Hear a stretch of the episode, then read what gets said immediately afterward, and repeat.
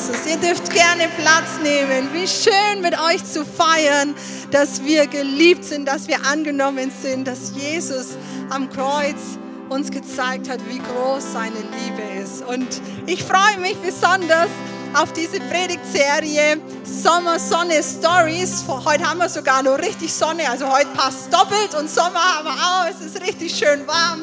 Ähm, aber ich freue mich besonders darauf, weil ich es richtig spannend finde, nicht nur in der Bibel zu lesen, was vor 2000 Jahren passiert ist, sondern zu hören, was Gott heute noch tut in dem Leben von Menschen. Und wir hatten schon zwei tolle Gottesdienste, wo wir gehört haben, was Gott in dem Leben von Menschen tut. Und heute begrüße ich auf der Bühne einen Sebastian, den die meisten von euch wahrscheinlich noch nicht kennen, aber die Sarah den liebt ihn, also muss er nicht ganz so schlecht sein. Nein, genau. Sarah und Sebastian sind seit einiger Zeit ein Paar und wir freuen uns richtig mit dir, Sarah. So einen schmucken Mann, der extra noch zum Friseur ging, wegen uns wahrscheinlich, ähm, gefunden zu haben. Und die beiden haben einen spannenden Weg vor sich, werden nachher auch noch einfach davon erzählen. Ähm, und deswegen haben wir sie eingeladen einfach aus ihrem Leben zu erzählen und wie es zu dem Weg kam. Und ich würde sagen, wir stehen vielleicht noch mal auf und klatschen richtig arg, weil dann predigt sich's leichter. Come on!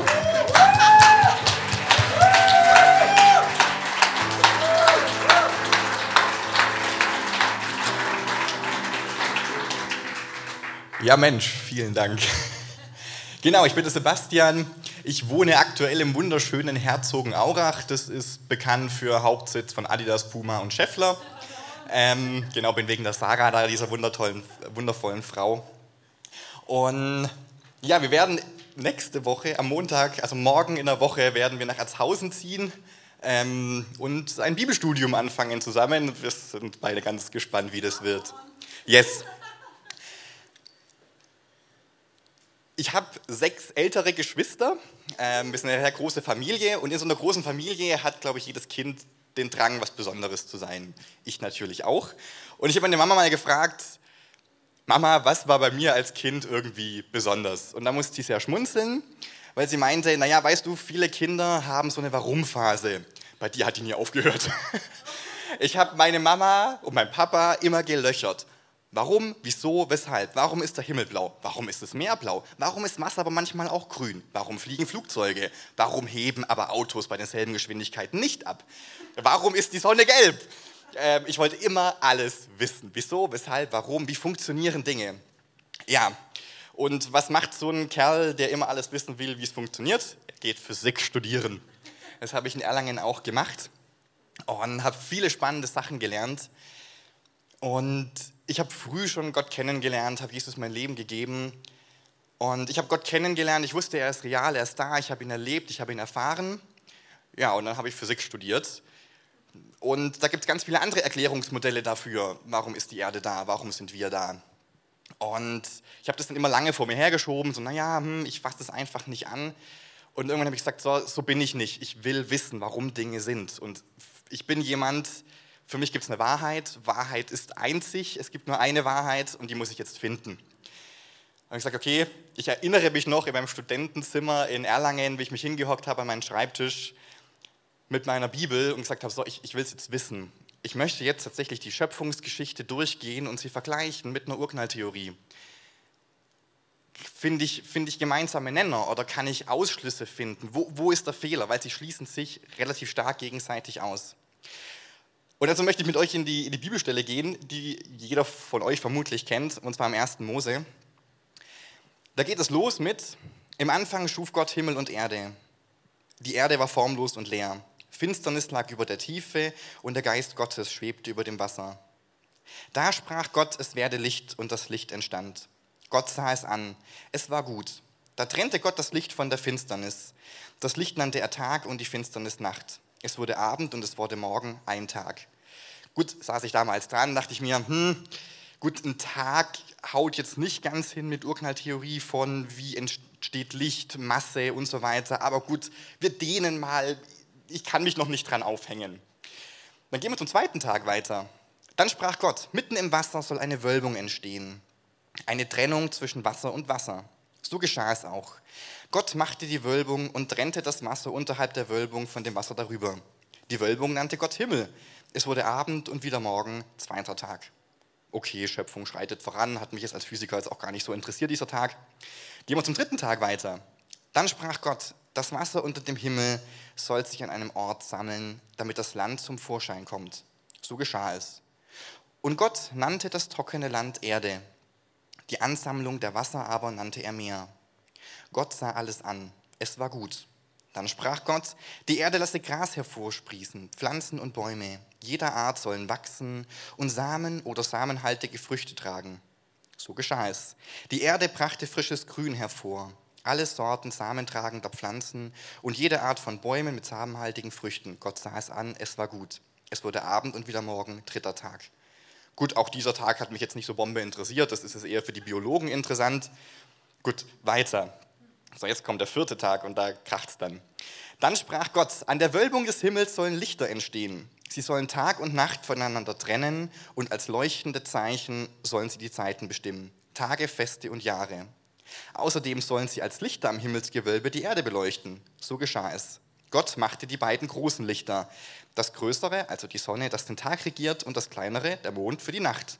Und dazu die Sterne. Er setzte sie an das Himmelsgewölbe damit sie über die Erde leuchten. Sie sollten den Tag und die Nacht regieren und Licht und Finsternis voneinander trennen. Gott sah es an, es war gut. Es wurde Abend und wieder Morgen. Vierter Tag und für mich als Physiker war es nicht gut. Ist euch schon mal aufgefallen, dass Gott Licht schafft am ersten Tag und erst vier Tage später Sonne, Mond und Sterne? Habt ihr schon mal gefragt, wo das Licht herkommt? Ähm, da saß ich dran und habe ein Problem damit gehabt. Ein ganz großes Problem, denn als Physiker weiß ich, es gibt die vier Maxwell-Gleichungen. Die hat vermutlich keiner von euch gesehen, außer er hat was Physikalisches studiert. Die vier Maxwell-Gleichungen, da habt ihr sie, ähm, die Divergenz und Rotation von elektrischen und magnetischen Feldern, wunderschöne Gleichungen. Die beschreiben, wundervoll, ja, danke. Endlich mal auch jemand, der sieht, danke. ähm, sie beschreiben die Wechselwirkung von elektrischen und magnetischen Feldern. Mit diesen vier Gleichungen kann man fast alles beschreiben, was unser alltägliches Leben beeinflusst. Mit diesen vier Gleichungen kann man berechnen euer komplettes Handy, wie euer Handy funktioniert. Man kann berechnen und beschreiben, wie eure Nervenbahnen funktionieren. Man kann beschreiben, wie Licht funktioniert. Jegliche Form von einer elektromagnetischen Welle beschreibt man mit diesen vier Gleichungen. In der theoretischen Physik haben wir das sogar mal gemacht, aus diesen vier Gleichungen die Relativitätstheorie herzuleiten. Physiker freuen sich, alle anderen vermutlich nicht. Was die uns aber sagen ist, Licht ist unter anderem eine elektromagnetische Welle und Licht kann nicht quellfrei sein. Was bedeutet quellfrei? Man braucht, es muss irgendwo herkommen. Hier ist Licht auf mir drauf, damit wisst ihr, aha, hier müssen irgendwo Strahler sein. Hier ist ein Beamerbild, das muss irgendwo herkommen. Aha, da muss ein Beamer sein. Ganz großes Problem haben wir, wenn wir es mal nicht haben, wie wenn wir mit dem Handy unterwegs sind und mal keinen Empfang haben, dann wisst ihr, aha, es fehlt irgendwo ein Sender. Es muss ein Sender sein, damit ich Empfang habe. Eine elektromagnetische Welle braucht zwingend eine Quelle, wo es herkommt. So, und das ist das Problem. Gott schafft Licht und vier Tage später erst die Quellen dazu. Physikalisch unmöglich. Sondern stand ich dran. Ja, blöd. Irgendwie alles andere konnte man noch irgendwie rüber, nüber dehnen und ach herrje, aber das ist ein, ein unlösbares Problem wenn am ersten Tag Licht entsteht und vier Tage später erst Sonne, Mond und Sterne, weil es diesen Gleichungen völlig widerspricht. Ja, und dann stand ich dran. Ne? Überlegte, okay, was, wie, wie kann man dieses Problem lösen? Und dann kam ich auf eine Idee. Was ist, wenn meine Grundannahme nicht stimmt? Wenn ich falsch rum denke, ich sehe jetzt eine Physik und vergleiche sie mit Gott und stelle fest, es passt nicht. Den Umkehrschluss, den ich als Mensch jahrelang gezogen habe, war, ja gut, dann muss das, was Gott sagt, nicht stimmen. Aber was ist, wenn es umgedreht ist? Was ist, wenn Gott definiert, was die Physik kann? Und dann bin ich rein und gesagt, komm, also das kann dann ja unmöglich der einzige Beweis dafür sein, dass Gott Naturgesetze verändert in der Bibel. Und ich bin auf die Suche gegangen und ihr werdet staunen, wie viel ich gefunden habe in Geschichten, die ihr vermutlich größtenteils kennt, aber noch nie so betrachtet habt. Die erste Geschichte ist Noah ähm, im 1. Mose 9. Und als Zeichen dafür setzte ich meinen Bogen in die Wolken. Jedes Mal, wenn ich Wolken über die Erde zusammenziehe und wenn dann der Bogen erscheint, werde ich an mein Versprechen denken, das ich euch und alle Lebewesen gegeben habe. Nie mehr sollen die Wassermassen zu einer Flut werden, die alles Leben vernichtet. Der Regenbogen wird in den Wolken stehen und ich werde ihn ansehen und an den ewigen Bund denken, den ich mit euch und alle Lebewesen auf der Erde geschlossen habe. Und dieser Bogen, sagte Gott zu Noah, ist das Zeichen für den gültigen Bund. Ihr kennt die Geschichte.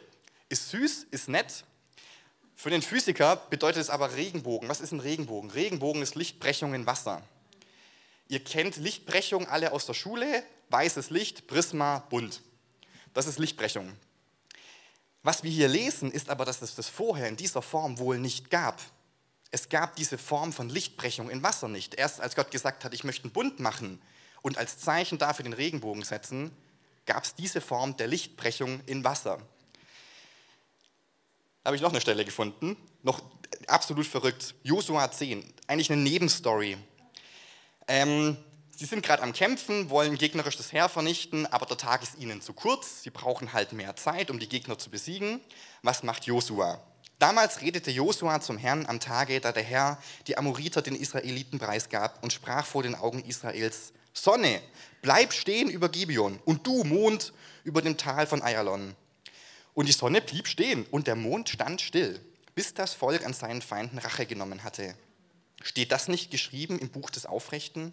Die Sonne blieb mitten am Himmel stehen und beeilte sich nicht unterzugehen, ungefähr einen ganzen Tag lang. Nie hat es einen Tag gegeben wie diesen, an dem der Herr auf die Stimme eines Menschen gehört hätte.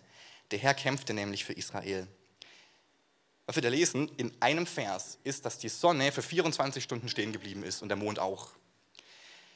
Jetzt wissen wir, dass die Erde nicht flach ist, sondern rund und die Erde um die Sonne rotiert und der Mond um die Erde rotiert. Damit das funktioniert und nicht unser ganzes Sonnensystem in sich zusammenfällt, reicht es nicht mal, dass nur die Erde stehen bleibt oder der Mond stehen bleibt. Unser komplettes Sonnensystem muss stehen bleiben, damit sowas geht und nicht anfangen, Planeten aufeinander zu fallen. Jetzt ist aber unser Sonnensystem nicht nur alleine vor sich hin, sondern unser Sonnensystem rotiert auch wieder mit anderen Sonnensystemen um ein schwarzes Loch. Die müssen alle stehen bleiben, damit es funktioniert. In diesem Einsatz kriegen wir beschrieben, dass Gott für 24 Stunden das komplette Universum in seiner Bewegung angehalten hat. Unfassbar, ich habe nebenfach Astronomie gemacht, deshalb äh, bin ich da noch völlig hin und weg. Noch eine Stelle ähm, von Jesus in, in Matthäus 14. Nachdem er sich von der Menge verabschiedet hatte, stieg er auf den Berg, um ungestört beten zu können. Beim Einbruch der Dunkelheit war Jesus allein an Land. Das Boot war schon mitten auf dem See und hatte schwer mit den Wellen zu kämpfen, weil ein starker Gegenwind aufgekommen war. Im letzten Viertel der Nacht kam er dann zu ihnen, er ging über den See. Warum auch nicht? Ne? Übers Wasser gehen ist ja das kleinste Kleinigkeit, reicht ein Nebensatz. Auch wieder da, wir, wir kennen die Geschichte, ihr habt in vielen Predigten schon davon gehört. Aber hier lesen wir davon, dass die Oberflächenspannung von Wasser verändert wurde. Verändere die Oberflächenspannung von Wasser und du kannst über Wasser gehen. Wir sehen das bei Wasserläufern, diese kleinen Viecher, die Nerven. Ähm, die sind halt so leicht, dass die Oberflächenspannung von Wasser reicht, damit sie getragen werden können. Erhöhe die Oberflächenspannung von Wasser und ein Mensch kann drüber gehen. Ja. Naturgesetze verändert, Physik verändert. Ja. Noch eine Geschichte, mit der ich vor allem ähm, Jungs gerne catche. Wir lesen in der Bibel von Teleportation auch für alle Star Trek-Fans ganz toll. Ähm, und so in Apostelgeschichte 8, 38, da geht es um Philippus und Jesus schickt ihn in südlicher Richtung aus Jerusalem raus, Richtung Gaza. Und er trifft unterwegs einen äthiopischen Gesandten, der zum Judentum schon übergelaufen ist ähm, und erzählt ihm des Evangeliums und er lässt sich taufen. Und da steht, er ließ den Wagen anhalten und beide, Philippus und der Äthiopier, stiegen ins Wasser und Philippus taufte ihn. Als sie wieder aus dem Wasser kamen, wurde Philippus vom Geist des Herrn entrückt. Der Eunuch sah ihn nicht mehr. Trotzdem setzte er voller Freude seine Reise fort. Und Philippus fand sich in Aschdod wieder. Er zog von Stadt zu Stadt und verkündete überall Gottes gute Botschaft. Schließlich kam er nach Caesarea. Ich finde es so genial, wie, wie, das in Nebensätzen immer erwähnt wird. Oh, die Sonne steht still. Oh ja, Mai, ja, macht ja sonst nichts am Tag. Oh ja, ist plötzlich weg. Ja, meine Güte, was, ne, bin 100 Kilometer weiter. Und ich wollte dann wissen, wie weit ist denn das weg voneinander? Und da habe ich die, die Karte mal rausgeholt, wie, wie weit oder welche, welche Route er genommen haben musste. Karte. Danke. Yes. Jerusalem hier, wir lesen, er geht südlich des Weges. Gaza ist hier unten. Das heißt, er war irgendwo auf dieser Route, südlichen Route unterwegs, wo er diesen Äthiopier getroffen hat. Aschdod ist da oben. Habe die Markierung gemacht, das waren mindestens 30 Kilometer, eher mehr. Also an der kürzesten Stelle waren es 30 Kilometer, wo er plötzlich vor seinen Augen verschwand und er fand sich plötzlich in Aschdod wieder. Er ist plötzlich aufgetaucht.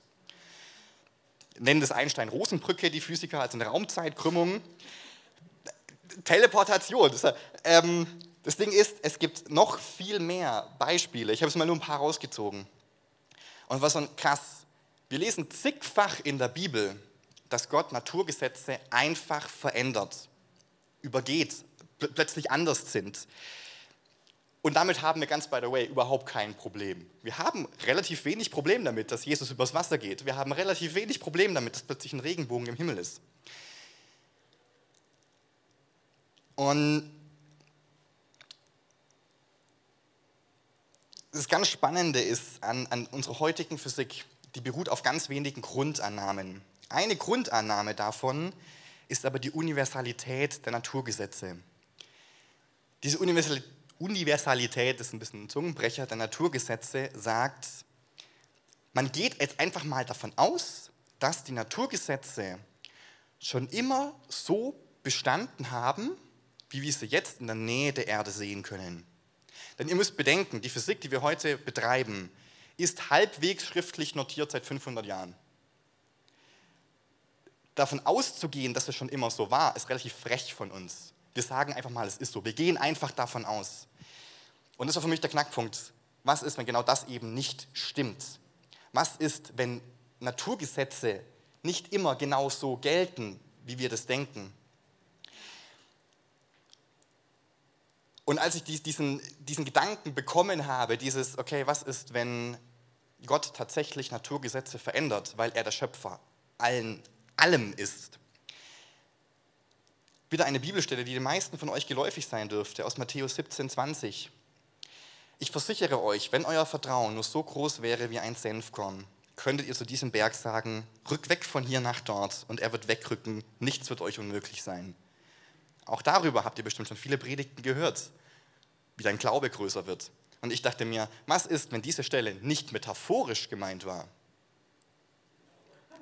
Ja, wir gehen immer davon aus, es ist metaphorisch gemeint. Was, wenn es nicht metaphorisch gemeint war? Was, wenn Jesus wirklich meinte, hey, wenn du den Glauben hast, kannst du diesem Berg sagen, versetz dich. Und der Berg hebt sich auf, weil Gott die Gravitation an der Stelle verändert und er setzt sich rüber. ja, es ist, es ist möglich. Und dann dachte ich, okay, wie, wie denke ich eigentlich von Gott? Wer ist Gott für mich? Und was traue ich Gott eigentlich zu?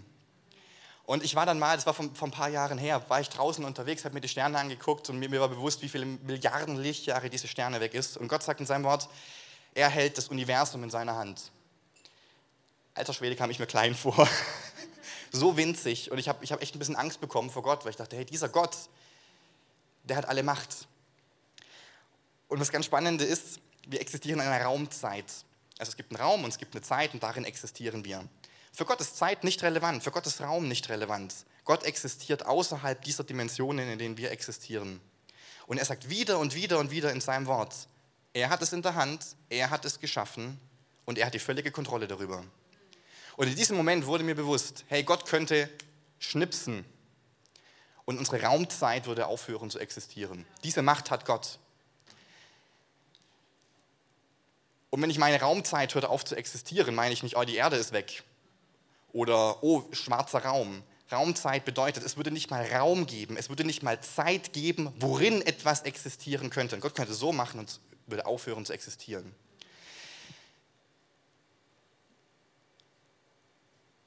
Und das war so das ging tief rein bei mir. Weil ich dachte, okay, ich habe auch immer wieder Probleme gehabt mit, mit Wundern. Ja, kann das möglich sein? Kann das möglich sein? Kann Gott wirklich Menschen heilen?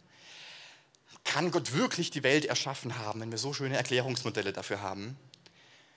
Und das Grundthema, das ich hatte, war dann ein, lass ich zu, oder traue ich Gott zu, dass Gott die Naturgesetze in der Hand hat oder muss ich Gott Naturgesetzen unterordnen? Da würde ich mal meine gut aussehende Assistentin kurz hochbitten. Ähm, und ich habe dann einen, einen, ganz spannenden Vergleich gefunden, ähm, um es einfach noch bildlich darzustellen. So, wir sagen mal, dieses wunderschöne Glas ist Gott und dieses Papier hier ist unsere Welt. Magst du das halten? Ja. Ähm, und eine häufige Ansichtsweise, die wir haben, ist so ein, okay, ähm, das, das ist unsere Welt, unsere, unser Erfahrungsbereich, quasi die Universalität der Naturgesetze, das, was wir sehen, was wir wahrnehmen und was wir für realistisch möglich halten. Und wir sagen, ah, Jesus ging übers Wasser, nee, geht nicht, Menschen können nicht übers Wasser gehen, kann nicht sein. Ähm, Gott erschafft die Welt, ah, wir haben gute Erklärungsmodelle und außerdem Maxwell-Gleichungen, das haut alles nicht hin. Hier, da hat jemand Krebs, Krebs heilen. Ja, nee, das geht nicht, Krebs kann man nur mit Medikamenten heilen. Das kann Gott nicht machen. Und was mir dachte, hey, das ist falsch rum. Gott sagt, er definiert die Welt. Er hat die Welt geschaffen, er hat die Welt gemacht, alles in ihr gemacht. Er hat die Naturgesetze in der Hand. Nicht das, was wir sehen, definiert, wer Gott ist. Gott definiert, was, was unsere Welt darstellt.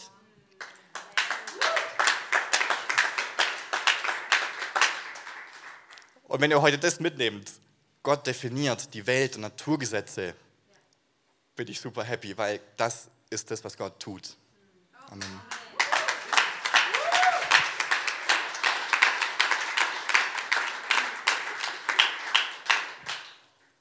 Wow, voll gut. Ja, ich habe eher ein emotionaleres Thema heute mitgebracht. Ähm, mein Name ist Sarah. Ich bin 28 Jahre alt und anscheinend die Assistentin eines verrückten Physikers, aber auch Theologiestudenten. Ähm, wenn ich sagen würde, es fällt mir leicht, heute hier zu stehen, dann würde ich wahrscheinlich euch anlügen. Weil ähm, mein Lieblingsplatz ist eigentlich hier hinten, hinter dem Keyboard, weil da kann ich mich verstecken. Ähm, da muss ich keine Angst vor Menschen haben, weil da kann ich mich verstecken. Ähm, Menschenfurcht war ganz, ganz, ganz viele Jahre eigentlich der größte Teil meines Lebens. Ähm, ja, mein täglicher Begleiter und auch ähm, ja, die größte Blockade meines Lebens, würde ich sogar sagen. Das hat bei mir schon sehr früh angefangen. Also ich war schon immer sehr schüchtern und introvertiert, ähm, bin anscheinend auch schon so auf die Welt gekommen. Ich kann mich noch erinnern, meine Mama hat mal zu mir gesagt, ja schon als Baby, ähm, wenn Menschen nur in den, in den ähm, Kinderwagen reingeschaut haben, habe ich schon zum Heulen angefangen und zum Schreien. Und also da war mir schon klar, okay, ich habe echt Angst vor Menschen und die machen mir Angst, obwohl ja eigentlich meine Eltern da sind und ich ja mein, meine Comfortzone habe in meinem Kinderwagen. Aber ähm, ich habe einfach Angst gehabt, wenn Menschen mich angeschaut haben. Und ähm, Schulzeit, meine liebe Freundin Johanna ist heute da, die ganz bestätigen, Schulzeit war für mich der absolute Horror. Ähm, also ich weiß nicht, wie für euch Schulzeit war, aber für mich war es einfach der absolute Horror. Introvertiert, schüchtern, ich habe mich immer zurückgehalten. Ähm, ich konnte irgendwie mich kaum melden, meine mündlichen Noten waren, waren immer sehr schlecht. Ja, Referate waren mein absoluter Albtraum. Ich weiß nicht, wer Referate geliebt hat, also ich habe sie gehasst. ähm, aber es war halt einfach so ein leidiges Thema in der Schule, man musste es tun. Ähm, kreativ war ich, glaube ich, schon immer. Ich habe halt versucht, mich irgendwie da durchzuschlawinern, ähm, hatte sehr viele Krankheitstage und ähm, habe halt versucht, irgendwie an diesem blöden Referat vorbeizukommen, aber ich habe es einfach nicht geschafft. Ähm, irgendwann mal musste ich da durch. Ich hatte dann ganz oft irgendwie so, ja, für mich so innerliche Blackouts. Ähm, irgendwie ging es dann schon, aber es war für mich einfach Albtraum. Es war Horror. Ich hatte Panikzustände. Ich war damals beim Schulpsychologen, ähm, weil ich dann auch so Angst hatte vor, also vor allem einfach Angst. Angst hat mein Leben bestimmt, schon von, von, von Geburt an. Ähm, ich habe dann auf dem Gymnasium, also ich war auf dem Gymnasium, habe dann da auch starkes Mobbing erlebt. Ähm, klar, gefundenes Opfer, schüchtern, introvertiert, ähm, nicht selbstbewusst, sah auch nicht aus wie der Maßstab ähm, oder der damalige Maßstab. Viel Mobbing erlebt. Und das hat natürlich dazu geführt, dass ich umso mehr wegrennen wollte, mich verstecken wollte. Krankheitstage hatte, sehr viel geweint habe, mich immer mehr zurückgezogen habe. Ähm, Zum Glück hatte ich eine wunderbare Freundin an meiner Seite. Aber es war trotzdem, es war einfach Schulzeit, war Horror für mich. Also Selbstmordgedanken waren auch ähm, teilweise an der Tagesordnung deshalb. Ich bin dann auch, das war mitunter ein Grund, warum ich dann vom Gymnasium auf die Fachoberschule gegangen bin, weil ich dachte, hey, da wird es dann vielleicht besser, vielleicht setzt mich Gott dann frei. Ich habe ähm, schon sehr früh Gott kennengelernt mit zwölf Jahren ähm, und dachte halt immer, okay, der Herr wird mich irgendwann mal freisetzen. Das ist nur ein Gebet und ich muss nur ganz fest glauben. Bin dann aber auch wieder als Wegrennen, ähm, bin dann auch auf die Fachoberschule gegangen. Ich dachte, da wird dann alles besser. Ja, und dann hatte ich da die ersten Praktika. Ich war im sozialen Zweig, ähm, habe dann da die ersten Praktika absolviert und dann kam irgendwann mal meine Lehrerin auf mich zu und hat gesagt, ähm, Frau Dehn, also ich denke, Sie sollten sich einen anderen Beruf aussuchen, weil ähm, Menschen, das ist jetzt nicht so Ihr Ding. Das hat mich natürlich total entmutigt, weil ich dachte, hey, ich bin sozial, meine Mama ist sozial, ich bin sozial und so Menschen so kann ich vielleicht schon, aber halt immer so im, im Einzelgespräch ja, oder Zweiergespräch. Das war dann eher so meins. By the way, ich bin heute Sozialpädagogin, habe was Soziales studiert. Ja, was mich auch, was mir heute bis, bis heute noch sehr leid tut, ist ähm, der letzte Schulgottesdienst auf der Fachoberschule. Ich hatte damals eine total nette Musiklehrerin, ähm, die einfach so mein, mein Talent entdeckt hat oder in Anführungsstrichen entdeckt hat. Ähm, sie fand einfach schön, wie ich Klavier spiele.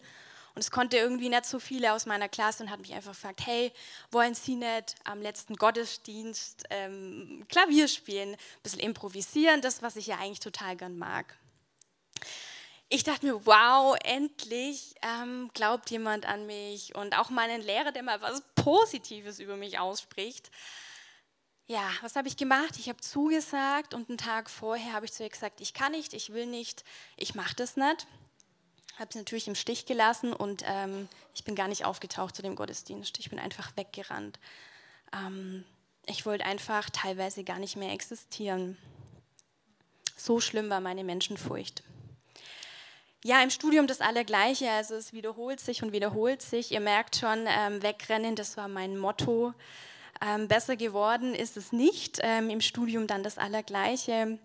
Was damals fünf Minuten Referate in der Schule waren, waren dann irgendwann mal im Studium ja, Vorträge zu halten. Ähm, also die Herausforderungen wurden größer anstatt kleiner. Deshalb wurde auch meine Angst größer anstatt kleiner. Ähm, auch da habe ich meine Kommilitonen dann im Stich gelassen.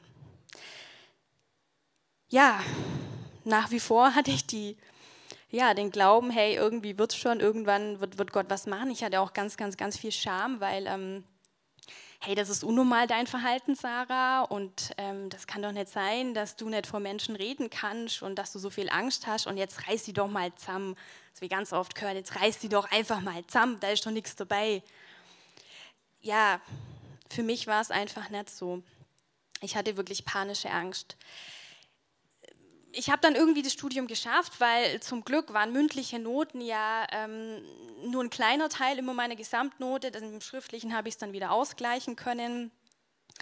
Ähm, habe dann meine erste Arbeitsstelle angefangen und auch da das allergleiche Spiel. Ihr könnt es euch denken. Ähm, ich konnte in Besprechungen nicht meinen Mund aufmachen. Meine Vorgesetzte sagte dann irgendwann mal, also sie sind so inkompetent ähm, und also können mich fast nicht auf hier irgendwie ähm, andere Behörden oder so ähm, loslassen. Also ich, ich habe dann einfach nur Zeit in meinem Beruf verbracht, alleine.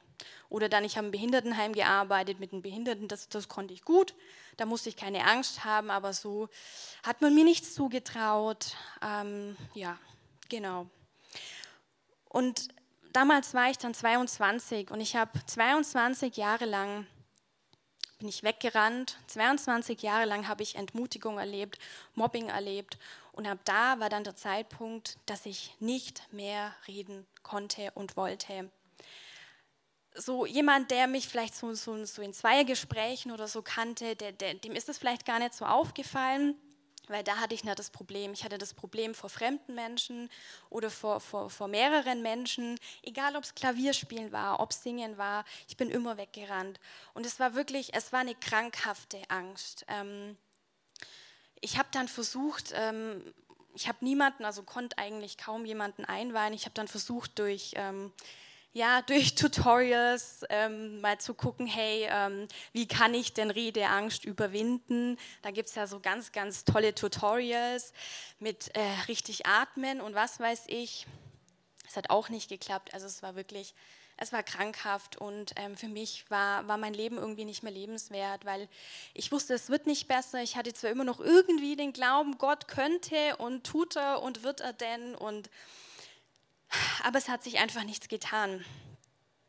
Ja, heute stehe ich hier. Ich bin zwar übelst aufgeregt, hey, aber ich bin nicht weggerannt. Und das ist ein äh, Riesenzeugnis.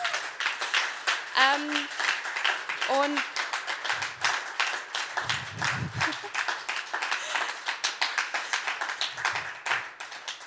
Und auch wenn ich am liebsten tatsächlich da hinten stehe, ähm, hinter meinem Piano und am liebsten keine Aufmerksamkeit auf mich richten würde, stehe ich hier und ähm, in zwei Wochen werden wir Theologie studieren. Ähm, mein Alltag wird sein, vor Menschen zu stehen und zu predigen. Wow, und das kann nur Gott machen. Ja, ihr werdet euch wahrscheinlich fragen, ähm, hey, wie ist das möglich und hat Gott so gemacht und dann war es weg. Muss ich euch enttäuschen, so war es natürlich nicht, da steckt mehr dahinter.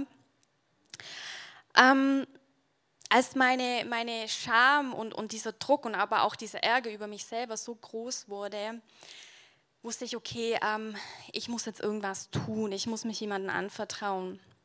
Dann bin ich zu meiner Hauskreisleitung gegangen, gesagt, hey, ähm, bitte betet für mich. Äh, ich dachte, okay, komm, einmal beten, ähm, vielleicht haben die so eine krasse Salbung, dann geht das weg. Aber so war es halt nicht. Ein Satz meiner Hauskreisleitung war dann, die haben schon für mich gebetet, aber sie sagt dann zu mir, Sarah, ähm, du wirst deine Angst nur überwinden, wenn du sie mit Jesus überwindest.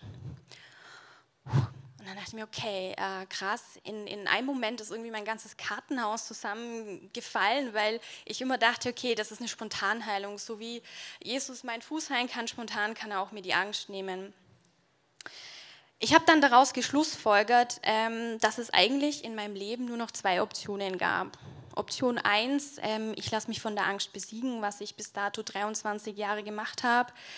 Ähm, das Ergebnis äh, war Blockaden, noch mehr Angst ähm, und ja, einfach auch nicht mehr, ich konnte nicht mehr richtig Beziehungen auch leben, ne, wenn du immer Angst hast vor, vor Menschen.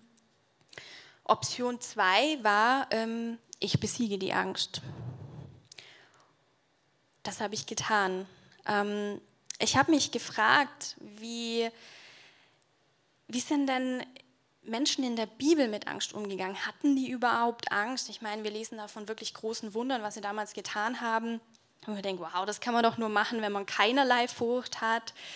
Ähm, nee, so war es eben nicht. Ich habe rausgegriffen Josua. Ich fand es ganz spannend. Ähm, Josua war der Nachfolger von, von Mose, der sein Volk ins Verle zum verheißenen Land führen sollte. Und ähm, Gott sagt zu Josua, wir lesen das in 1, 6, Vers 7, Sei mutig und stark, denn du wirst das Land einnehmen, das ich euren Vorfahren versprochen habe, und wirst es den Israeliten geben. Halte dich mutig und entschlossen an das ganze Gesetz, das dir mein Diener Mose gegeben hat. Weiche kein Stück davon ab, dann wirst du bei allem, was du tust, Erfolg haben. Weiter sagt Gott dann in Josua 1,9, ja, ich sage es nochmal, sei mutig und entschlossen, lass dich nicht einschüchtern und habe keine Angst, denn ich, der Herr, dein Gott, stehe dir bei, wohin du auch gehst. Wow, Gott sagt zu Josua dreimal, sei mutig. Hey, ich glaube, Josua hatte echt die Hosen voll. Ähm, Gott hätte es gar nicht sagen können, er hätte es einmal sagen können, er hätte es zweimal sagen können. Gott sagt es dreimal, sei mutig, Josua. Und ich glaube, Gott hat es zu Josua gesagt, weil Josua hat das wirklich gebraucht, weil er echt die Hosen voll hatte. Ähm, Deshalb mutig zu sein, und Josua war mutig.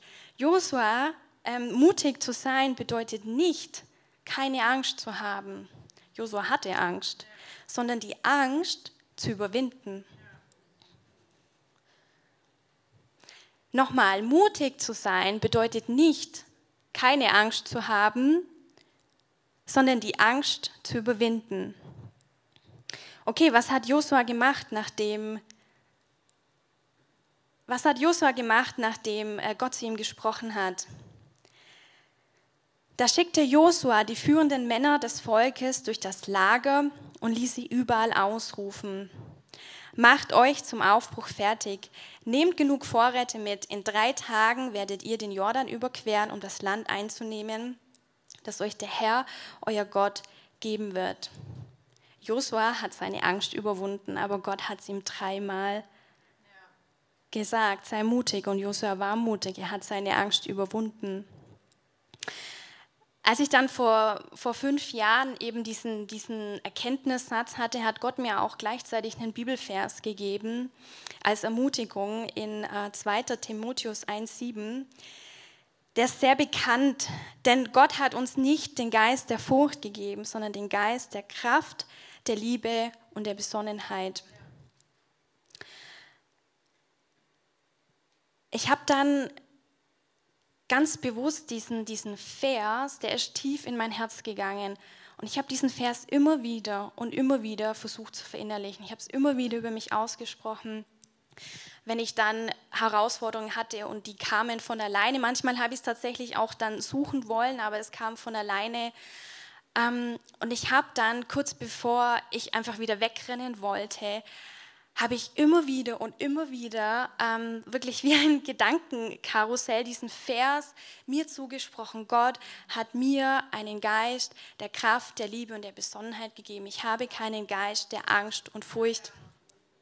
Hey, und wisst ihr was? Es waren mini, mini kleine Fortschritte, die ich gemacht habe. Aber ich habe im Hauskreis wieder angefangen, laut zu beten. Ich, nicht mal das konnte ich mehr. Mein Mund war wie zugeklebt. Ich, ich konnte nicht mehr laut sprechen vor anderen richtig. Ich habe dann wieder angefangen, ein bisschen zu, zu, zu beten laut. Und wenn es nur zwei, drei Sätze waren, ich habe mich in Besprechungen wieder einigermaßen ein bisschen einbringen können. Auch wenn es jetzt inhaltslos war, aber ich konnte wenigstens was sagen. Ähm, und so hat es angefangen, dass ich ähm, dann jetzt bis zuletzt ein, ein, Heim für behinderte Menschen leiten konnte. Ich hatte ähm, 50 Leute unter mir, die ich täglich geschult habe, wo ich gesprochen habe. Ähm, hey, das ist nur möglich, ähm, weil Gott mir diese, diese Zuversicht gegeben hat. Weil Gott zu mir gesagt hat, Sarah, du hast keine, keinen Geist der Angst und Furcht, sondern der Kraft, der Liebe und der Besonnenheit. Und so konnte ich meine Angst besiegen. Und auch Timotheus, ich habe mich gefragt, ich habe mich jetzt während der Predigtvorbereitung, habe ich mich näher mit dem Kapitel auch auseinandergesetzt. Ähm, wer schreibt denn da an Timotheus und warum eigentlich? Ähm, an Timotheus schreibt der Apostel Paulus, die waren sehr viel unterwegs und äh, Timotheus ähm, war so, ich glaube, so der Lieblingsbuddy vom, vom Apostel Paulus. Ähm, und Timotheus hat mitbekommen, dass Paulus sehr viel gelitten hat ähm, aufgrund, ähm, ja, weil er, weil er den Namen Jesus einfach verkündet hat, weil er das Evangelium verkündet hat, weil er sich zu Jesus bekannt hat. Und Timotheus war da sehr entmutigt, war sehr zurückhaltend, hat sich da auch ein bisschen dafür geschämt, weil er eben gesehen hat, hey, der Paulus, der muss leiden äh, um des Glaubenswillens und war da sehr zurückhaltend. Und deshalb schreibt nämlich der Paulus an den Timotheus, hey, du hast, Gott hat dir keinen Geist der Angst und Furcht gegeben, sondern der Kraft, der Liebe und der Besonnenheit. Und was hat Timotheus gemacht? Er hat das Evangelium verkündet. Vielleicht ganz kurz noch ein Abschlussgedanken, den ich eigentlich ganz spannend fand. Äh, und zwar, ich bin auf so einen Internetblog gestoßen, der nennt sich Credo. Ähm, da hat sich letztes Jahr während des Lockdowns, also der hat seine Zeit wirklich sinnvoll genutzt, ähm, hat ein, ein Theologe und Kaplan hat sich zur Aufgabe gemacht, die Bibel ganz durchzulesen ähm, und mal zu zählen, wie oft steht denn in der Bibel, fürchte dich nicht. Und er hat herausgefunden, 266 Mal sagt die Bibel ähm, oder erwähnt die Bibel die Furcht des Herrn, was gleichzusetzen ist eher mit Respekt vom Herrn. Aber 124 Mal sind es tatsächlich, ich habe leider keine Zeit mehr gehabt, die Bibel zu lesen. Ähm, ich fand es aber sehr aussagekräftig. Äh, wer will, kann gern nachlesen. Äh, 124 Mal sagt Gott, fürchte dich nicht. Und er sagt das auch zu, zu großen Männern Gottes, ja, wie Mose oder Josef, äh, wo man denken könnte, hey, die waren doch total mutig. Aber nein, die haben sich alle gefürchtet und die hatten alle Angst. Und Gott sagt das so, so oft. Ähm, ich finde echt sehr erstaunlich, 124 Mal, ähm, was mir zeigt, hey, sie hatten alle Angst, aber sie haben alle auch ihre Angst überwunden. Genau, das Lobpreisteam darf schon mal nach oben kommen. Ähm, ich hatte eine Redeangst, ich hatte Menschenfurcht, vielleicht hast du eine ganz andere Angst, vielleicht ist es die Angst vor Spinnen, ich finde, keine Angst ist lächerlich, weil für mich war das absolute Realität. Ähm, vielleicht hast du Angst vor deinem Chef, vielleicht aber auch vor dem neuen Lebensabschnitt, den du begehst. Ähm, hey, aber ich will dir sagen, Gott macht dir eine Zusage und Gott verspricht dir, dass er dich nicht fallen lässt, dass er zu dir steht, dass er dich durchträgt. Aber du musst gehen. Das ist alles, was du machen musst. Du musst gehen und du musst deine Angst überwinden, weil wir dadurch wachsen und Gott möchte, dass du wächst. Mut bringt immer Wachstum hervor und Gott möchte, dass du wächst. Gott möchte, dass du mutig bist. Und ja, wir singen jetzt noch das letzte Lied Waymaker. Ich finde, das passt ganz gut zum einen zur ersten Predigt. Bei Gott ist nichts unmöglich. Er macht Wunder und er tut sie heute noch. Und für mich, mein Leben ist manchmal wirklich ein Wunder, wo ich mir denke, wow, krass. Ich hätte es vor fünf Jahren niemals gedacht, dass ich mal Theologie studiere, dass ich hier stehe und predigen werde. Ähm, und Gott tut bei dir Wunder und er tut es heute und er tut es jetzt. Und deshalb sprech es echt aus, auch wenn du es jetzt noch nicht siehst, aber Gott wirkt und Gott stellt sich zu dir. Und deshalb sprech es aus im Glauben, proklamier. Ähm, er tut Wunder und er hält seine Versprechen ein. Er hat so oft versprochen, dass er uns nicht im Stich lässt. Und darauf dürfen wir uns wirklich stellen.